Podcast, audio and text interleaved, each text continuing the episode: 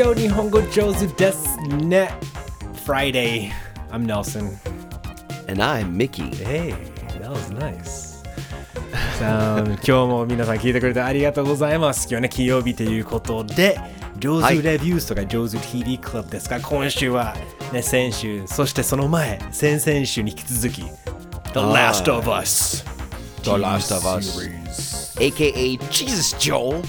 Jesus Joel? 確かに。言うよね。エリーがね。言う。ね。エリーめっちゃ言う。あの、うん。はい、ということで今日はねあの最後の方だね。シーズン1の7、8、はい。9話。ね、はいねミッキーとたっぷり喋りたいんですがその前にねちょっとあの、いつもねこの金曜日はそのそのまますぐ作品に行っちゃうんだけどもうこれからちょっと、まあ、せっかくねニュースのねまあ週2になったから他のねエンタメニュースはうんなん。かなかなか触れることがないからちょっと軽,、ね。軽くね話してみませんか？ハリウッドニュース。話しましょうか。ね。何があります？マリオだよ。マリうオマリオですよ。なんかねマリオが生んだ国なのになんで日本が遅れて出るんだろうね映画ね。あれちょっ話となんかね。は まあっていう侮ことで辱的だよね。そう、うん。あの The Super Mario Brothers Movie マリオの映画、いよいよね公開されたばっかりですね。アメリカで。アメリカで公開されたのか。そう。もうあのあー多分今週末でおそらくあのまあ box office number one もう興行収入一盛り上げには、ね、トップにはなるはずだしこれまあだろうね。結構ねアメリカの専門家映画評論家とかみんなこれはバケモノになるんじゃないかなって言われてるぐらいヒット。へー。結構もう期待されてるし子供も。ただこれそう。まあこれをミッキーともねこれレビューしようって話してるんだけど、とりあえずアメリカの評価をどういうものかというと、結構、はい。あのロ Rotten Tomatoes は現時点では確かに50%ぐらいなんだよ。そうらしいね。なんかちょっと悲しいことでねちょっとあれ不発54%ですねう今はね。だからちょっと、まあでもどうこれを今のね本当にもう出たばっかりだけどこの評価聞いてどうですか。見ていないので何とも言えないけど、50%ってことは、えーいいと思う。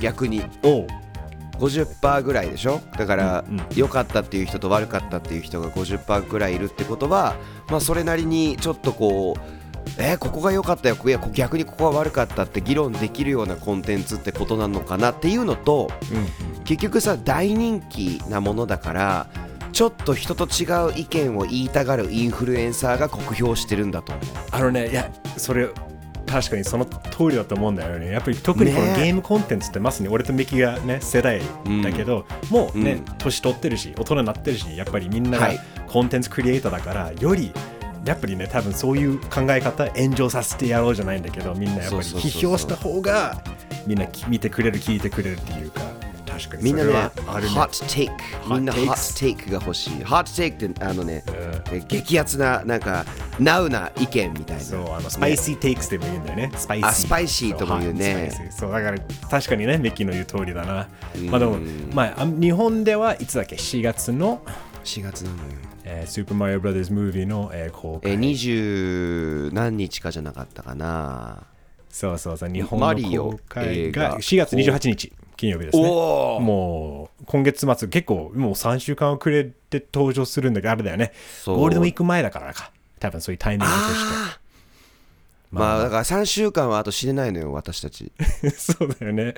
あの、まあそこまで正直、まあいろいろ今、軽く評価読んでると、やっぱりまあ子供向けの映画だから、それをね、うん。大大前提で見に行かないといけないんだけど、だけどうんもしかしたら、何この単純なストーリーみたいな人が多いけど、マリオだよ？っていう。そう。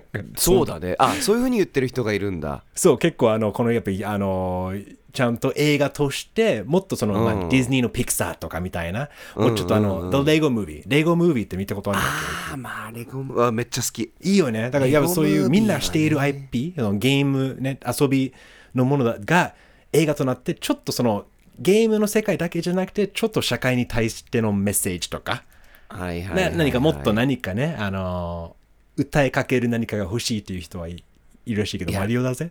たださ そうイタリア人のステレオタイプが飛び上がったりするってだけじゃん。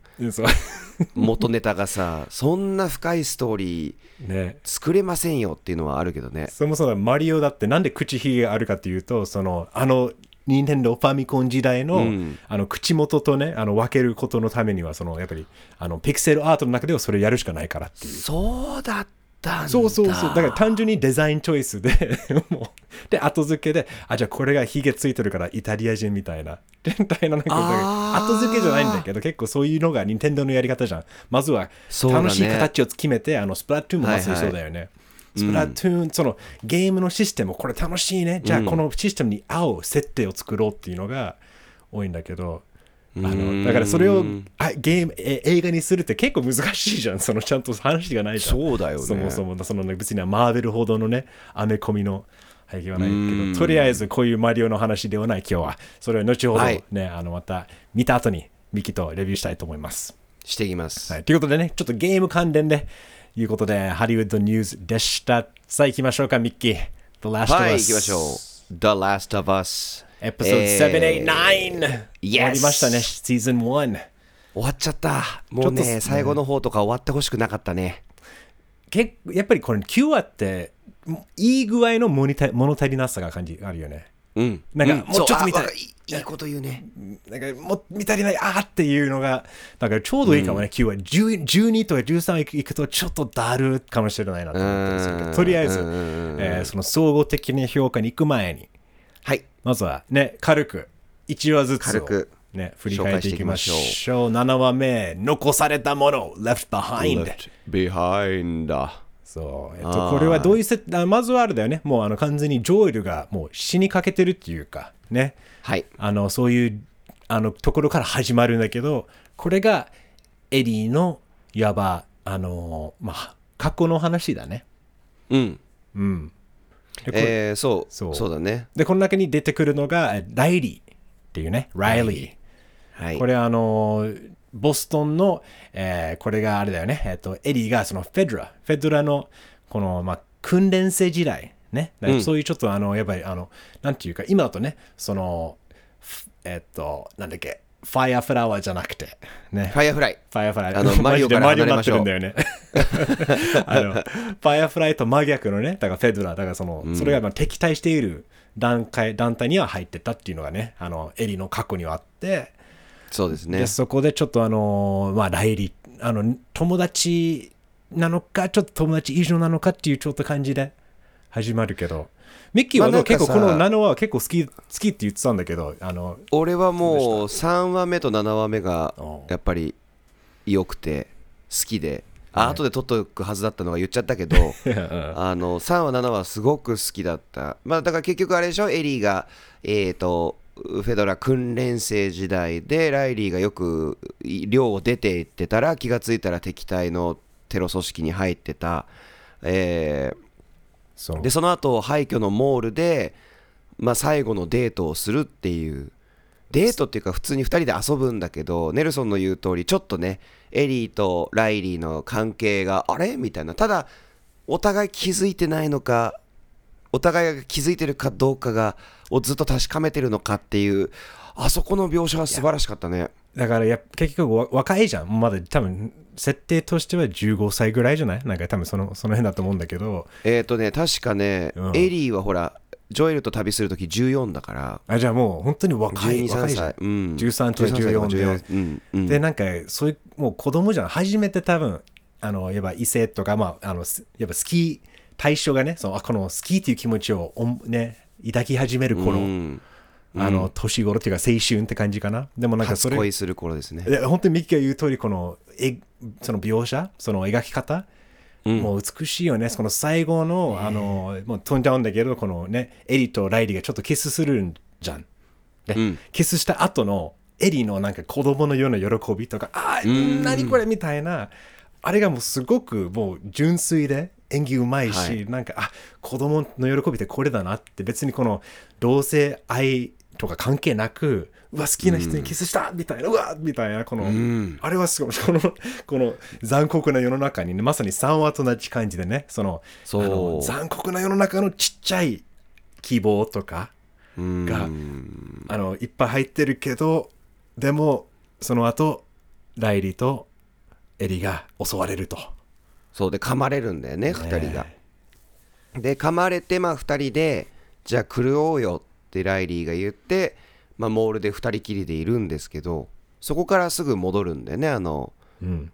現実現代というかその物語の時間に戻っていって、まあ、だからジョエルに死んでほしくないっていう大切な人を失ったことが過去にあったからっていうね。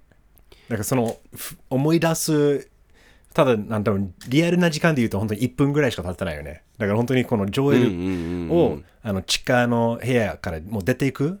どうしようかな？そのまま出ていった方がいいとか何もできないのかなって迷ったところに思い出す話で最後は思い出してやっぱり大事だなっていうのを戻ってジョエルをなんか見つけた針とかを見つけてそれをどんどん塗っていくみたいな、こんな絵をねいいみたいな。これ絶対悪化するやんと思いながら。まあリアルは求めない方がゲームだからあれだけど。でもねまあでもほらまさにこの8話で、えーそのもうちょっと説明されるので。そう。あれだけど。じゃあ8話に行きますか。一とりあえず、ね、だから7ねは本当にトントン拍子で。素敵。一番なんかこういうあのーなんか残酷な話の中のうん。ちょっとした、あのオエシスじゃないんだけどちょっと源あリフレッシュして。でまた残酷に行くのが8、そうなんですよ。ちょっと7ごめんもう一個だけ、うん。えー言いたいことがありましてゲームとの違い、えーゲームではないので競合ではないのでドラマになったからモータルコンバットを2人がやってると。そっか。モータでもだから結構ねあのそのモータルコンバットの話も確かにゲームの中に出たんじゃないかな多分ゲームの中ではモータルコンバットじゃないはず。のあじゃないか。クローなんとかって要はあはいほら競合だから別のゲームのタイトルじゃなくて。で多分モータルコンバットなんだろうなっていう偽のゲームを作ってたんだけど、まあ、ドラマ化されたことによって別メディアになったからモータルコンバットになった。ね。えーっていうのとあと一個言いたいのは俺これゲームでやってないんですよ。意外だね。追加コンテンツ。そう、ミッキなんかさただこんなにねラストバスとかやりまくってるのにやってないね、うん俺だから戦闘が好きだからさただ歩くだけなのかなとかって思って なんかこうずっと置いてたんだよね今度やってみますいや、あの、はい俺も割と当時やってたんだよ。2013年、?14 年ぐらい出たっけ、うんこれ。あの、そうだよ2013年そう、な14年ですね。あの、はあ10年かごめんごめん14年だそうそう、あの、9まあ、年前まあ追加コンテンツだったんだよね。で、まさに結構、うんほぼ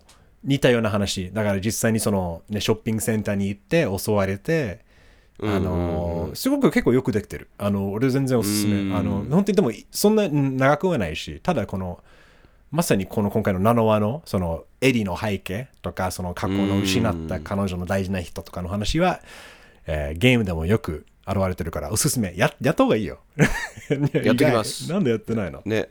脚本がねニール・ドラッグマンだからやるじゃんと思いました。ああそっか。これがえっ、と7話を書いたのがゲームを書いたねニューヨークそうですそうです。それは多分ね思い入れがね強いんだね。強いんだろうね。から結構ゲームに近い展開にもなるしいいね。OK8 ニール・ドラッ話行こうよグマンは残酷なもの好きなんで。はい8話困っている時は When we are in need これはもうねまだジョエル、えー怪我してます。ね。でそれをあの一生懸命いろんな針とかで適当な治療をするエリ、えーが、まあ、食料調達のために狩りに出かけます。でなんとエリータン鹿を仕留めちゃいますね。やるねだから。やる。これなんかこのこの時のゲームの展開俺すごい思い思える思い出せるよね。だからすごい。鮮明に覚える覚えられるというか、うん。うん。ねあのこの実際にジョエルから主人公がエリに変わる。変わったって。でその自分がエリあエリになった。でそこでうん。本当にあのあれだよね。あの弓だよね。多分ゲームの中ではそうですそうで実際狩りをしに行かないいいけないといけないっていうのを本当にうまくドラマ化してるなっていうのをなんかねすごくゲうんゲームをなんかもう一回やってる気持ちにマジになっちゃったんだよね。なるあそこそう分かる。あそこになったね。でそこで出会うのがデビッド、そうです。デビッドとジェームズっていうデビッドがまあリーダーでジェームズが右腕なんですが、うん。えー横取りしようとしたところを、まあ、エリーがね交渉してペニシリンをくれと。うん。ここですよ。7話の塗ってるところが、えー炎症して死ぬんじゃないかっていうのが説明される部分ですね。うんうん。あの炎症を抑えるために抗生物質をあのお願いするんだけど、えー知っちゃうんだよね。あのと東コロラド大学にいた時かえだから第6話の最後に出てきたあの暴漢たちね。その仲間の一人だよね、まあ仲間っていうかその仲間たちだったんだよね、うんつまりすもうジョエルとかエリに殺されたっていうこのやばいもうエリー、エリーじゃない、ジョエルは殺したんだっけ？そうですそうですだよね。だからもうね、それで知知るんだよね、この話で。あ、このこの子は誰かと言って、その誰かがいた、もう大変なこと、あ、あのあの男だなっていうのを、みんななんかちゃんと考えて、思いついて、その後、襲いかかってくるという。うーんこれも本当ゲームのまんまの展開だよね、結構。うんね。ほとんどでここがちょっとゲームとの違いであーちゃんとなるほどなゲームってえっ、とゲームとやっぱりドラマとかって違うんだなって思ったのが、えーもう本当に素晴らしい開演をしてくれたこれスコット・シェパードかデビッドは。はいはいはい。あ、役者ね。うん、俳優さん、デビッド役、スコット・シェパー、あーもうすごかった、このね、あのーあありがとうございます、えっ、と、このシルバーレイクっていう街っていうか、リゾート地のグループの,、あの説教師、牧師さんなんだよね。そうなんだよ。なんだけど、えー、とこの人がまあ結果的にドラマ見た人はね知ってますけどとんでもないあの食人系のなんか何ロリコンレイプ犯みたいなとんでもない人なんだけど、えーゲームではさもっと時間かけるんだよねデイビデビッドと、えーエリーにすごく関わらせて2人で冒険させることによってプレイヤーもちょっとデビッドを信用するようにするっていう、でもドラマだとこれもだからあのベラ・ラムジーエリー役の女優さんがすごい上手だなって思ったのが純粋だから騙されてしまうっていうのをすごく上手に描いてるなって思う。うん、確かにだからその,、うん。そのゲームでじっくり時間もかけてやるものがドラマでは本当に1時間以内ね。しかも1時間の中の一部でしか表せないから、そこがすごく難しいんだけどそのもうやっぱりスコット・シェパードねって役者の演技力もす働いてるよね。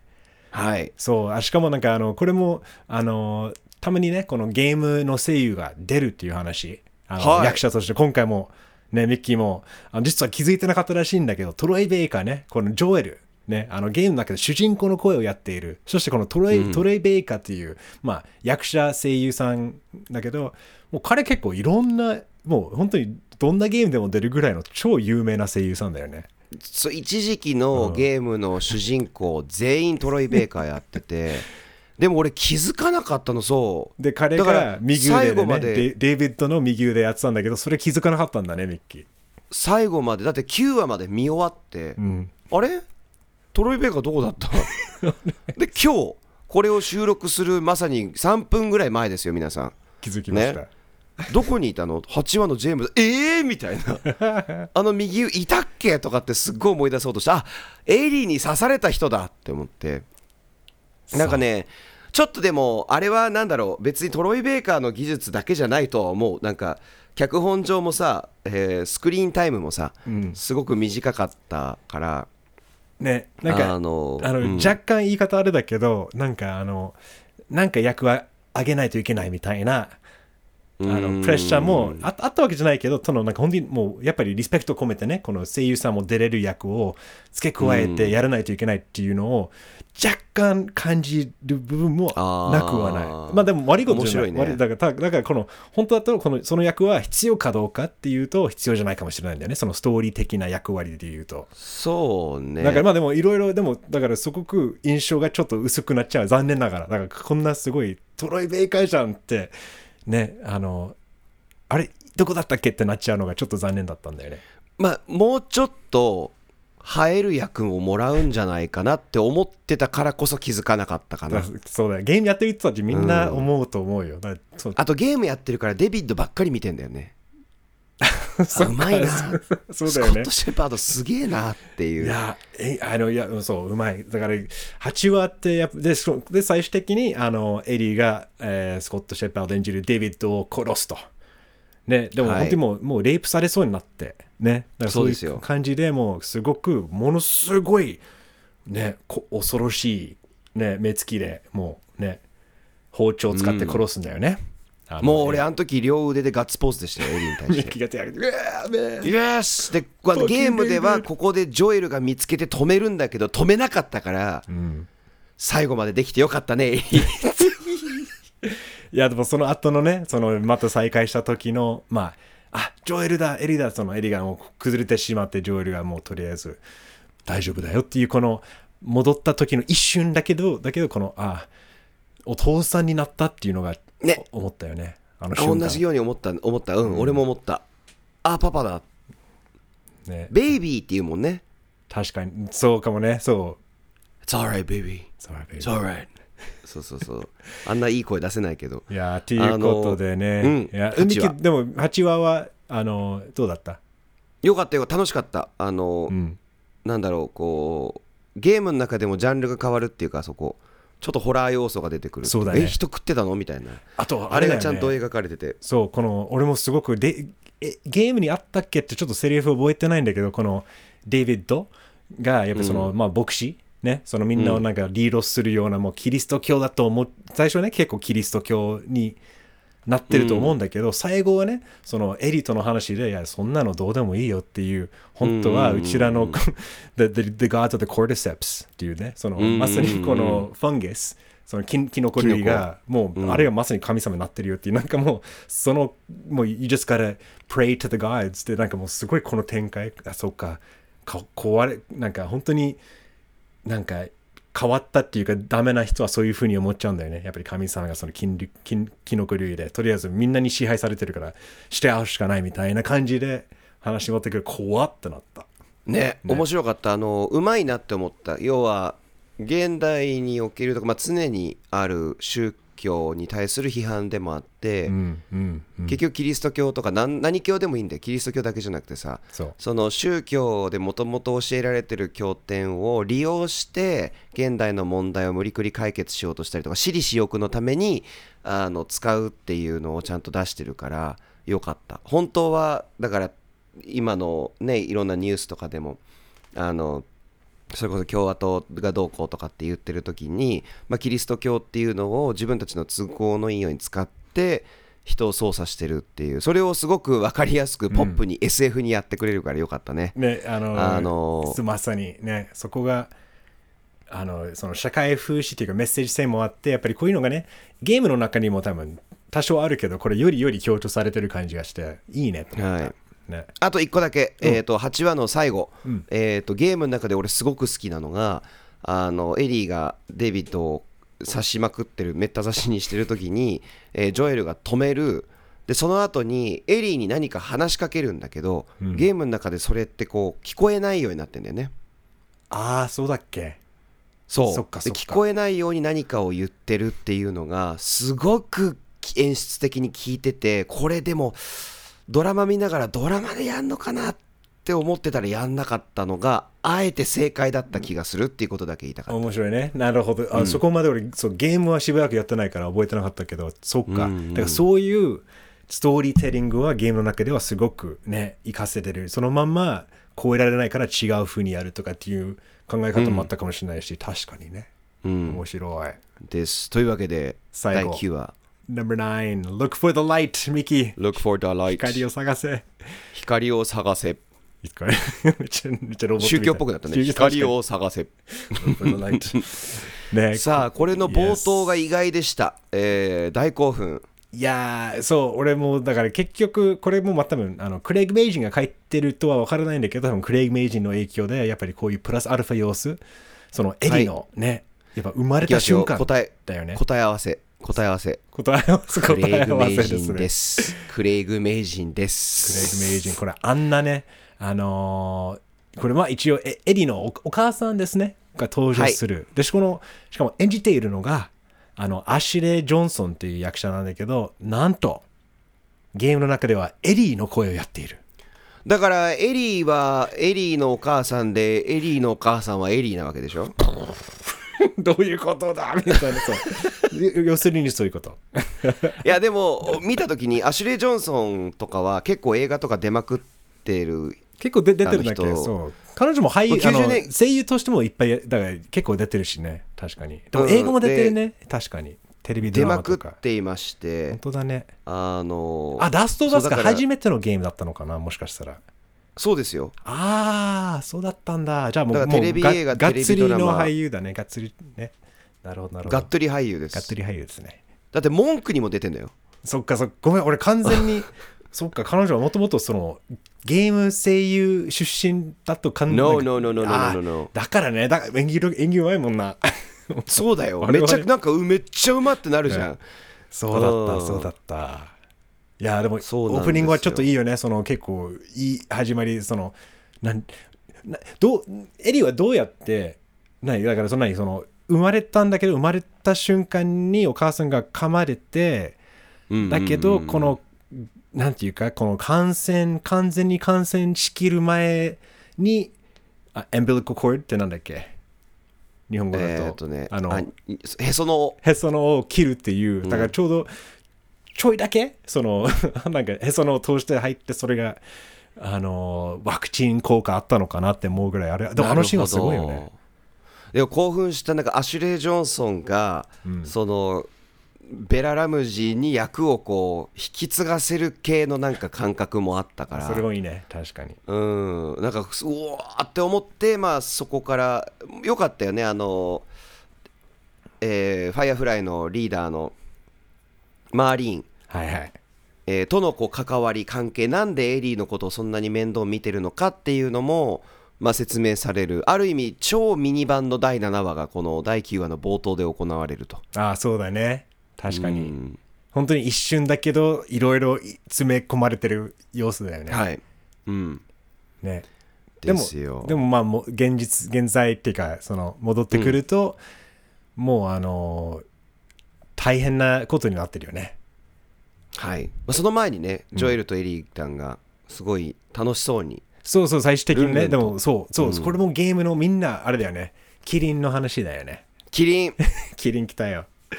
あれ本物のキリンなんでしょ？らしいドラマ、そう。俺さなんかリアルだなこのキリンって思ってて。やたらと CG にお金かけてるなってみんなうん。思ってたけど意外とそれもメイキング映像でも普通に YouTube に上がってると思うけどもう衝撃的なのが そうしごめんごめん言っていい？衝撃的なのがそれ。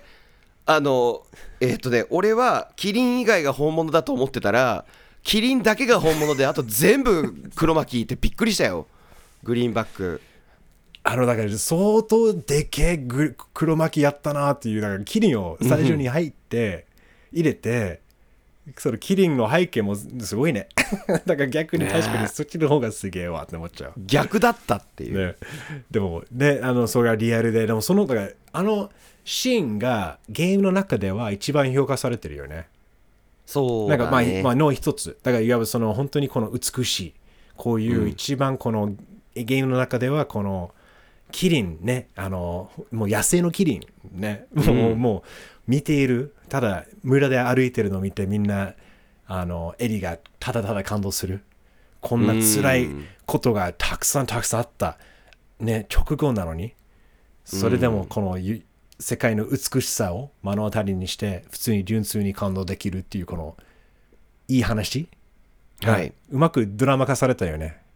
そうですね。まさか。よかったよかった、ねでもやっぱり面白いのがさ、んゲームの方が効果的だった気がする、うん。で、それはもう、俺は、うんね面白いまあまあまあ、えーその後ねファイアフライに捕らえられて、ね、えー主人公がジョエルに戻って そうだね。あの、エリからジョエルに戻って。はいあれだね。もうだからゲームの中でも、もう本当にもう展開は一緒だけど、あれだよね。そのファイアフライがエリーの、あの、から、いわばワクチンとかね、作りたいじゃん。このなんか感染を止める。あの、ただ、この感染が行き着くのが脳なんだよね。だからその脳を、の部分を取ってみないと何もできないっていうことで、もう死ぬ前提じゃんっていう話になって、もうジョエルがスーパーサイヤ人パパモードに、ね、スーパーサイヤパパにななるのかな、なんかっていう感じで、やばい、もういきなりゲームだったね、これは。ああれはね、うん、でもミッキーはどう？興奮した？このなんか最後は。結構多分苦手ないきなりリアルじゃなくななるじゃん。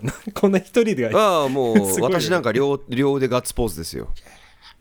ここも。ね。で最終的8話9話続けてね。もっと殺せと。もうゲームやってる感覚だったよねミッキーがね。そうだね。でもなあのさすがにだからこれはちょっとってあのドラマチームは思ってるのが伝わったのが途中で銃声の音とかをもう静かにほとほぼミュートにしてたよね。なんか BGM だけすごいあれやって。でもあれ面白かった。ゲームの時は自分がそれをやってるじゃん。うんうん。で気づかなかったんだけど、えードラマで見た時にあこれあれだって思ったのがタクシードライバー。おおタクシードライバーのラストにすごく似てた、はいはいはいはいはい。そうだねそう。なあ面白い。なもしかしたらどっかオマージュしてんのかなって思うぐらい。まあ影響は受けてる可能性は高い。やっぱりそうだよね。そのまあスコセッシのねもうタクシードライバーも超有名な名作だし。確かにね、うん。えーで、えーエリーを、まあ、助けてマリンも殺して。でもエリーには内緒にすると。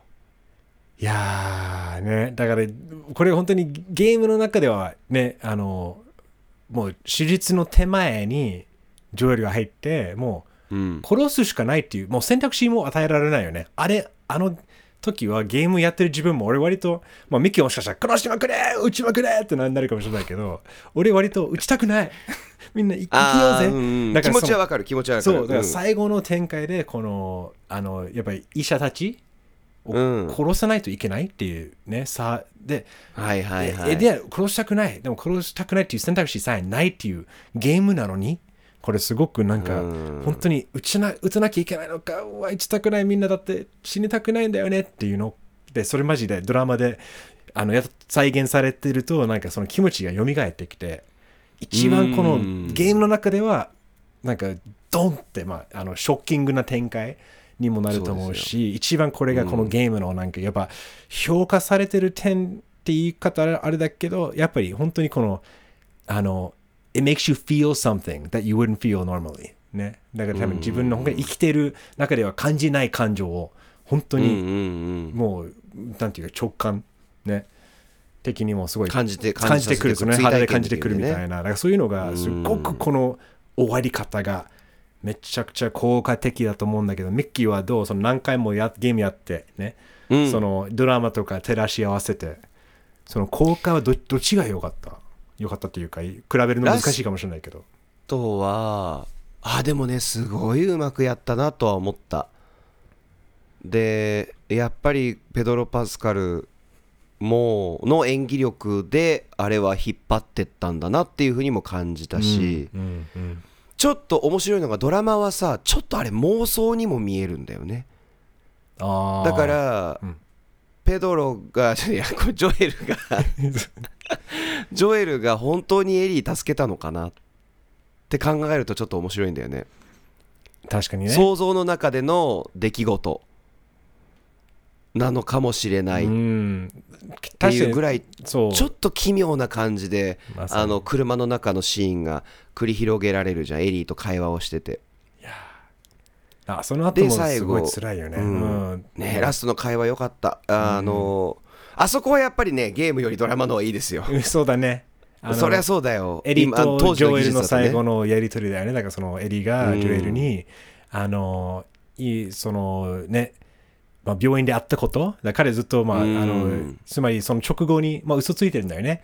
いや、結局、何もでき、あの、もう、なんだっけ、あの、まあ、他にもいっぱいえーとうん。大丈夫な規制されても平気な子がいてみんなに検査してエリーにも検査したけど結局治療薬作れなかったから諦めた。そう。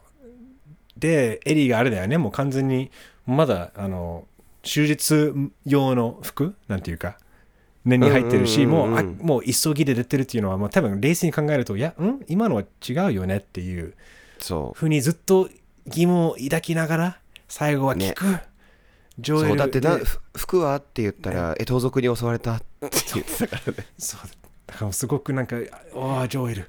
で、その最後の最後で、エリがいや真実本音言っていいよっていう、ね、ほんうん。言ったことはほ本当だった？って、で、ジョエルうん。が、本当だったよっていう。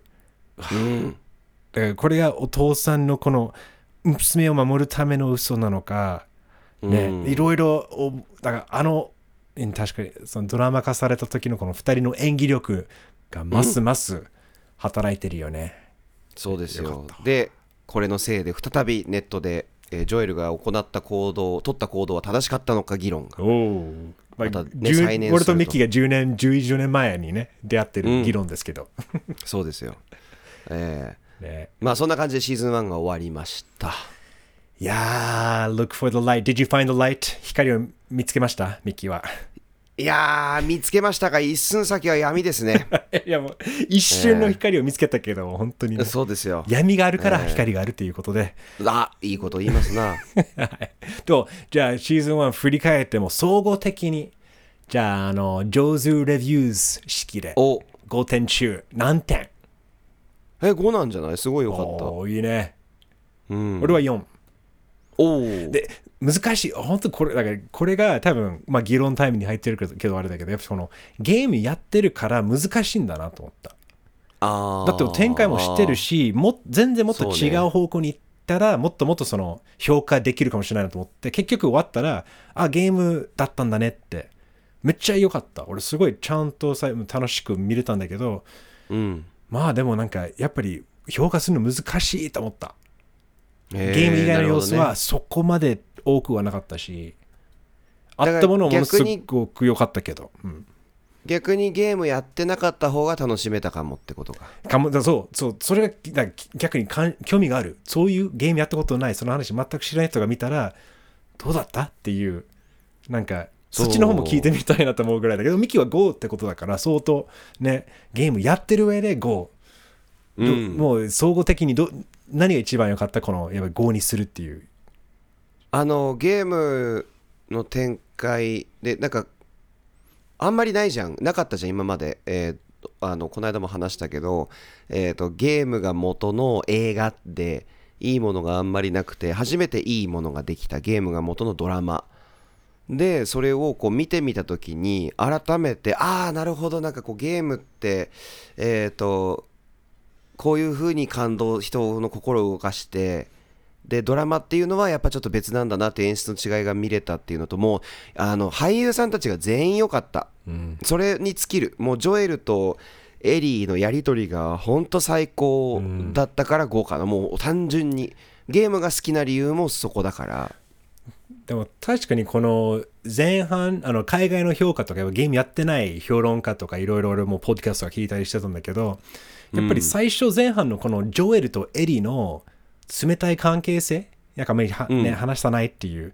やっぱりみんな結構あれ？えでも分かんない。そのジョエルとエリーの関係性のどんどん展開がないしみたいな。結構いや批判的なこと言ってる人はいたんだけど。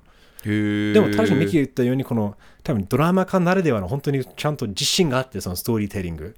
だからそね。だからこそ最後の会話とかジョエルがお父さんになった瞬間っていうかその気分になった瞬間がドーンってね重みがあ面白いね。伝わってくるからなんかそうちょっとこれぜひねあの日本語上手ですね。ねリスナーたちはもしあの、うん。ゲームやってなくてこのドラマき見た人がいればぜひねそのゲーム関係なしの人の感想聞かせてくださいね、はい。あのお願いしますね。じゃあミッキーが言ったんだけどそのまあもうネタバレだけどベストエピソードはもうミッキーはさ27っすね。3と7あでしたっけ？3 37そうねそううん2じゃない37ごめんごめん 大丈夫。俺も一緒。あのね、うん。そう別ジャンルでね、うん。なんか37同じラブストーリーなんだけど雰囲気が全然違う、3の方が大人。うん大人の恋愛、まさに、うん。しかも愛。2つ二つともその LGBTQ 的な。そういえばこそうね。のね。だからそういうのもこの時代だからこそアメリカだからこそか分かんないけどなんかあのいいよね。いいよね。やっとですよ。100年ぐらいの呪いが解き放たれたの。いやでも本当にやっぱり、ねうん。俺も振り返ってやっぱり、まあ、3, 3と7も良かったけど3が一番良かったね俺の中では。間違いなく。もう振り返ってあれはもうピークだったんだな。なぜかというとゲーム、ね。多分一番ゲームにはなかった要素がいっぱい入ってて、しかもそうだね。でも全くゲームとかけ離れたわけじゃなくてゲームにあるものをものすごく膨らました、うんなおさらうん。ゲームももう一回やったら、まあね、フランクとかねそのあのビルとかの話になると、うん。また違う風に出会えるというのはドラマのおかげだと思うし、うん。まあすごく一番なんかドラマがあのこの「ラスト・オブ・アス」っていう IP シリーズうん。ゲームを含めて一番なんか貢献できたのが3話かなと思ったんだよね。だね。うん。だね。よかったね。いいね。うん。ちなみに MVP はどうですか？難しいね。難しいね。ジョエルじゃないの。ジョエル・そうでペドロ・パスカル。ペドロ・うんパパ・ピペドロパスカルだよ。パパピーパパパピパピーー、インターネットののパパピーだよ。もう、あー。かっこよすぎるよね。よかった。でもね本当にエリーベラ・ラムジーも素晴らしかったね。ちょっと、素晴らしかった、うん、そう、け彼女もだって本当は19歳かな？多分このそうなんだよね。で14歳とかね、結若い子を演構じてる。幼く見える子なんだね。そう。だからそれがなかなかすごいよね。だからそそれもそれですごい演技の、まあ、出来事でもあるしすごいタレントだなと思うし能力とそうですね。ね俺は MVP あげるとしたらはい。俺が大好きなクレイグ・メイジンだねああもうなるほどね。コークルもうあのクリコーあのクリエイター。シーンに出ていたね。たまに出てくるやつですね。そう、あの、やっぱりあの脚本ね、よく書いてる、あの、3話もクレイグ・メイジンが書いてるんだけど、うん。あの、やっぱりこの、このドラマってまさにクレイグ・メイジンあってのドラマだよね。彼がその、ちゃんとチェルノブイリで HBO に俺こんなもの作れるぜっていうのを証明したおかげで、で、もともとクレイグ・メイジンってゲーマーなんだよね。昔から。あそうなんだ。そう。だから普通に彼もいろんなゲームに関わる。あの今あの Apple TV プラスのあの Mythic Quest Mythic Quest っていうあのゲーム開発が舞台のね、そのオフィスが舞台のドラマだけど、すごい面白いんだけどその中の回も出たりあの出たりあの脚本書いたりしてるし、とにかくこへのー。彼が自分の長いキャリアを経て自分の好きなもの、まあ、映画テレビとかゲームを融合してそれがやっと最上級のエンタメに達したっていうのがすごい出来事だと思うんだよね。もうクレイグ・メイジンがうん。の時代がどんどん来ると思うんだよねこれこっから。いやクレイグ名人はもう本当楽しみっていうか上から目線だけどね あの上から目線聞こえちゃうよね。じゃなくてもっと見たいっていう意味でクレイグ名人作品を。ねうんっていう風には感じた。よかったよ。ね。まあねゲームがだ大事にされてるなとは思った。ラストオブアスのドラマ。元のね元のゲームが大事大切にされてるなって思ってたけどそういうことだったんだなとも思ったね。ねあのちゃんと作ってる人たちのリスペクトも敬意もあって、ね、そうですよ。まあ、さじゃあ最後にもうあのちょっと議論軽く議論するとこれ結構ねあのアメリカではめちゃくちゃ話題になったんだよね。はい。あのまあ、これこの話もしこのポッドキャストもしてるんだけど日本って話題になってないよね。いや一応ななってたなってた一応ね。一応ね。そこまでではない。だ,、ね。って海外ドラマをだって何誰どれくらいの人が見てるかっていうところでもあるから。そう。だからやっぱりあの今回も特に俺も思ったんだけどこの配信がほぼアメリカの放送とリアルタイムじゃん。すごいね。俺だからそれがすごく俺は大好きでなぜかというとアメリカとか他の国英語圏ではみんなやっぱりこういうことを Twitter とかね Instagram、Facebook で話題にして YouTube とかいろんな動画アップしてみんな語り合うんだけどやっぱり昔だったら日本に出てくるまでは半年後とか1年後とかだったりすると、お出遅れちゃうしなんか置いてかれたみたいな感じだけどこれすごくいい時代だなって思うんだよね、うん。これでやっと日本人も言い方あれだけど、日本のコンテンツもいいよ。日本のテレビドラマも別に否定してるわけじゃないけどやっぱり世界レベル、世界基準海外でうん。みんなが話題にしている賞を取られてるものをほぼリアルタイムで同時視聴みたいなものができるってことはなんかねどんどんどんどんこの海外の世界中の話題にはついていけると思うしいい時代だなと思うけどでもやっぱり今一つ日本ってやっぱりこの配信に対する壁がでかいよねお金出してコンテンツを見るっていう、まあまあまあうん、ね。どうなんだろう。見てる人は見てるだろうしレディット文化がないからそのツイッターで感想言ったりとか。なんか似たものある？なんか似たようななんかそのやっぱ世界社会あのなんだっけ一世を風靡するじゃないんだけどね。なんかそういう日本ではどういう時にそういうことが起こる？なんか。まあ日本国内のものじゃない？例えばアメリカ人の間で一世を風靡するものはやっぱりアメリカ産のものでイギリスのものさえも見なかったりするわけだから。っていうのはまあ実際問題あると思うけどでもいいよね。リアルタイムリアルタイムは本当にありがたい。であのー、字幕吹き替えのスタッフありがとうございます。ねしかも吹き替えもほぼリアルタイムでやってるってすごくいい話だと思うよな。でもミッキーはどうこのまあやっぱり日本人観点やっぱりまああのから見て、これなんで海外でこんなに評価されてると思う？なんか思うことある？なんだろうね。でもいいドラマだった単純に。単純にそうか。もあと HB あだ HBO 系のドラマがまだニッチなのかな日本ではっていう。う、ん。多分日本語上手ですねをにたどり着いて聞いてる人たちは全員結構見てると思うの海あのみんな外ドラマ趣味がいいからね間違いなく。画そうそうそうみんなセンスがいいですから。みんなも日本語上手ですから。もう間違いないみんな。聞いてる人たちはね、うん、ね。確かにこの HPO っていうブランド力もね日本ではあまり、ね、ピンとくる人はほとんどいないと思うしそうだね。ねまだどうなんかもこれぐらいのドラマ作ってほしいけど。日本のゲームへのやっぱり一般的な意識ってどうやっぱり子供の遊びってまだあるのかな？やっとさコロナ以降じゃない、うん。コロナ以降みんなもっとゲームするようになってやっと変わった。日本でねっていうことだよね、うんうん。らそう。いやある意味本当に日本ねゲーム業界を救った国でもあるんだけどね、ちょっと冒頭でも話したマリオのね映画と同じくやっぱりこの子供向けの感じがうん。すごく強いけど、海外ではどんどんこのゲームをプレイした層が育ってみんなもう自分に合うようなコンテンツが欲しいから、自分たちでそういうちょっともっともっとマチュアな、もうちょっと大人向けの大人向けのあのコンテンツ作っていくっていうのはあるけど日本もなくはないけど、なんか一般的な意識はまだまだなんか下に見られてる感じがするよねゲームコンテンツ自体が。あーそうだね。確かにね。いまだにか、なんかでもテレビはやっぱり落ちて結局ユーザー層ネルソンの言う通り、ユーザー今のユーザー層たちはちゃんと分かってるっていうかまあゲームが一番とか。テレビよりも YouTube が一番 そうそうそうね。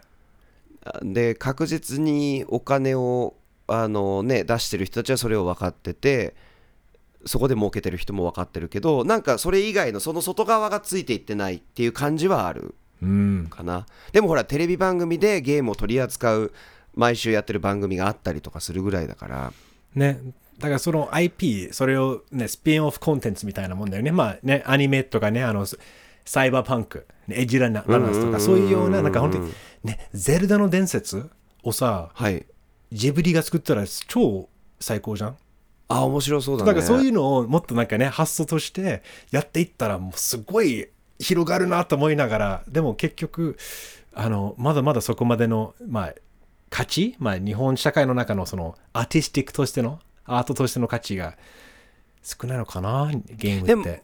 もう一個言うとゲームはゲームで素晴らしいものが作れるっていうのを分かってるっていうのが現れてる気がするわざわざ何か既存のゲームをドラマ化映画化する必要がないんだっていうのもあるのかなとは思う。なるほどね。そのそう。だからどっちかっていうとえっ、と映像化できないもの。なんだろうね、うん俺だからどっちかでそう考えるけどでもほら実際にサイバーパンクみたいに日本が関わってる。あのゲームが元のものもあるからここはでも儲けもんだよねここのビジネスにうまくついていけば、ね。皆さん聞いてる、えーねス。ゲーム会社の皆さん、ね。無料ですよ。このポッドキャストとこのアイディア、ね、無料で提供するから、えー翻訳をするときは我々を PR す。るときは我々を呼んでください。はい。いや待ってるからね。ちょっと話がね、まあ、ちょっと脱線したんだけど、このやっぱりゲームを元になったコンテンツがこれから増えると思うし、これがラストオブアスがもしそれを、まあ、代表作として残るのであれば、まあいいよね。いいスタートというか、これからこれを、ね。みんなラストオブアスみたいなコン、ね、レベルを目指すのはいいことだと思うんだよね。いいことだと思う。何何を実写化何をそうドラマ化してほしい？ねだからね本当アニメだったらいろいろあるけど実写とかに考えるとあのもう今えっと制作がはい始まってるかどうかわかんないんだけど楽しみにしているのが Fallout Fallout のあやるんだ。ドラマシリーズ。Amazon プライムでやるはずだと思うんだけど、これがしかもクリストファー・ノーランじゃなくてジョナサン・ノーランとやっぱウェストワー。ルドを作ったあのあいいじゃん。そう夫婦がやるってことになってるからすごくちょっと期待しちゃしたいよね。期待しちゃうよね。フォールアウトの世界があの二人が作ったら結構面白そうだなと思って。うん。ミッキーはどう？やっぱあ合うものは合うからいいよね。え俺はねいえ絶対やってほしくないけど子供の頃からやってほしかったのはメタルギア。あのあといいバイオハザードをいい加減作ってほしああでもなんかメタルギアクソ難しそうだね。いね。バイオ4をもうバカ映画にしてほしい。いいかもな。このリン、ね、ね。どんどん、ね、もうバイオ4だったら多分ね、もうそもそものね、ものが良すぎるから絶対いけるよね。そうですようわ、いいね。皆さん、ということで、皆さんどうですか？皆さんのあの実写版とかなってほしいゲームコンテンツあれば、ハッシュタグ日本語上手 NIHONGOJOZU、もしくは日本語上手 pod at gmail.com までください。さあ、最後にミッキー、シーズン2。実は、はいラストバスはもう決まってます。にゃんということでしょういやもしかしたらシーズン2とシーズン3、あのつまりこのラストオブアスパート2っていうゲームをはい2つのシーズンに分けて放送するんじゃないのかなと言われてるんですけど。長いからね。しかも盛りだくさんだしね、それもゲームは、まあネタバレは、ね、絶対しちゃいけないけど、うん。楽しみですか、ミッキーは？どう？シーズン2。というコメントだけ残しておき いや、もしもし俺マジで、あれ止まった？配信止まった？大丈夫？音取れてる？大丈夫？だっいえいえあの、はい。ちゃんと録音はね聞こえてくる俺のえー吐息が。たいいね。わかりました。はい。ねエルソンはどう？あの、まあ、わかんない。でしょ？わそうなるでしょ？そういうことだね。だから、うんあのね、うんうん。えープラスにこれを言うと超ワクワクする。そうだね。かかってこい。そうだね。あの逆にこうのん。シーズン1にも出てくるちょっとシーズン2の、まあ、登場人物もね、そうですよ。ちょっと出てくるし、あ、それ見るとワクワクする。うわ、うわ、いる、あ、なるほど、みたいな。だからそういう意味だと本当にもう、やっぱりクレイグ・メイ、このチームだったら間違いなく、もう、あの、つ連れてくれ。あなたの行きたい場所に私はついていきますみたいな感じで行くから。ゲーム超えそう。ゲーム超えそう。確かにシーズン逆にもシーズン1がヒットしたからシーズン2がもうもうわこれでドンって自信あふれてやるかもしれないし、あのね一個言うとしたら、えっとパート2のゲームが苦手だったのが映画に寄りすぎたんだよね俺の中ではあまりにもねだからゲームならではのシネマティックスタイルそうそうそうそう。ゲームならではの演出が少なかったっていうのがあったのでワクワクする。なるほど。どう料理するのか。はい。楽しみですね。ということで長々と「ラストバスシーズン特大号1終了しました。はい。皆さんも改めて感想ぜひ聞かせてください。えーはい。ということで来週は何を見るんでしたっけミッキーさんえーと何を見るんでしたっけ？おいきなり振られたぞ怖いぞ。大丈夫何俺は今を見るんでしたっけ？出しますよ。来週は新あ違う。Dungeons and Dragons はいはいはい。今し新仮面ライダ新ーじゃなくて。はい。どっちか、まあ、とりあえずまた発表します。Dungeons 来週またあ and の Dragons 映画を取り上げます、ええ。ーということで Have a good weekend、yeah. ー、はい。See you next week See you on Tuesday Bye bye Bye